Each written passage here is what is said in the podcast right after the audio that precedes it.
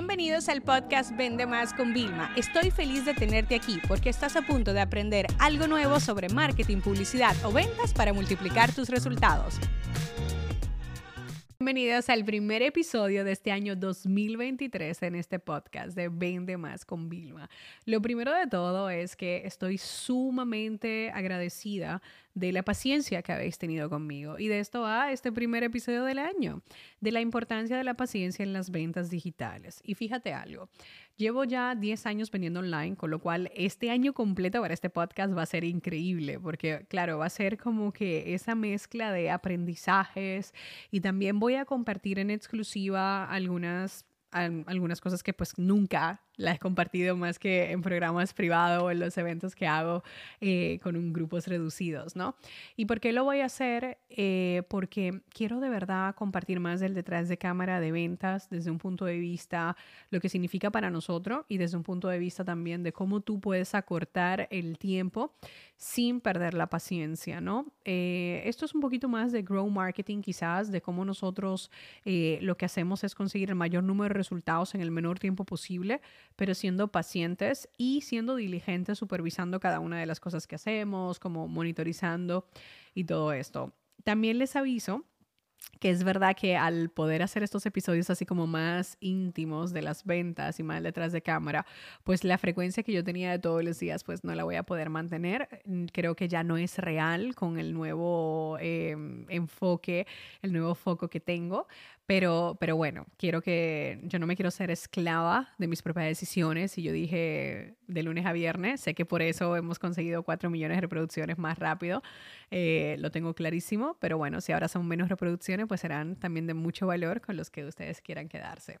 Así que bueno, dicho esto, paciencia. 10 años vendiendo online. ¿Por qué te digo esto? Porque yo pequé de mm, tener múltiples sueños, muchos sueños, muchos objetivos, que lo veo súper bien, ¿ok? Súper bien. Nunca, nunca le pongo un techo a mi visión, a mi parte de visionaria. Pero el problema es que yo me machucaba porque yo quería como de la noche a la mañana, por así decirlo, conseguir cosas, sobre todo a nivel de resultados y objetivos de venta. Y era como, óyeme, yo recuerdo como cuando no había facturado todavía un millón de dólares y era como, no, un millón de dólares al año. Y me había perdido que ya llevaba casi dos, ¿vale? Probablemente acumulados, pero no lo había valorado porque estaba pensando en el millón anual. Entonces esto empezó como que a chocarme y, y además era como que, perdona, pero esto no tiene sentido, ¿sabes? Porque estoy avanzando y no me doy cuenta que voy avanzando. Que por cierto, el próximo episodio les voy a dar una pequeña técnica en ventas, ¿vale? Que te va a ayudar, la puedes aplicar en tu vida, de cómo tú valoras eh, tus avances, aunque tú no has cumplido tu objetivo económico de ventas digitales, ¿no? Pero siguiendo con esto, también me fue pasando que era como que, no, no, no, vamos a, con esta nueva línea de ingresos, vamos a facturar tanto. entonces, claro, al principio hay eh, iniciativas, productos y servicios que vendemos que al principio tienen mucha atracción, con lo cual se nos hace muy fácil conseguir el hito, ¿no? Yo recuerdo cuando abrí mi empresa de Journey, pues mi, yo le decía a José, para validar el modelo es facturar 100 eh, mil dólares, ¿vale? Entonces mi primer gol no fue, vamos a facturar tantos millones al año, no, no, yo quiero facturar los primeros 100 mil dólares. Claro, yo tengo eso, para muchos emprendedores que yo ayudo, le digo, mira, vamos a poner tus primeros 10 mil dólares, ¿vale? Que es como que una meta inicial. Yo me puse 100 mil porque yo ya sabía mi capacidad y mis números antiguos, ¿no? Entonces, eh, ya validado, en verdad me siento súper orgullosa porque los hice en tiempo récord, ¿vale? Eh, evidentemente no estaban los 100 mil en tiempo récord en mi cuenta, pero ya tenía los primeros pagos de todo, esos 100 mil y, alguna, y una parte también ya me la habían pagado el completo. Validé que era interesante, entonces luego ya pasé a la meta del medio millón y luego a la meta del millón. Pero lo hice siendo muy paciente. ¿Vale? Y también tuve en este ciclo, en mi caso con esta firma de consultoría fue como que un Picasso, tuve mucha atracción, luego se puso un poco más lento, ¿por qué? Porque me tuve que enfocar en otros proyectos y dejé de hacer reuniones con clientes, ¿tú me entiendes? O sea, dejé de promocionarlo, con lo cual fue súper normal. Pero te cuento toda esta historia que es mía real porque este año quiero, quiero contarte como cosas muy íntimas que normalmente comparto en solo espacios de negocio sobre ventas. Y sin embargo, hay veces que es al revés que yo lanzo un nuevo servicio, inclusive un nuevo producto digital, un nuevo curso y no tengo tracción al principio como esperaba.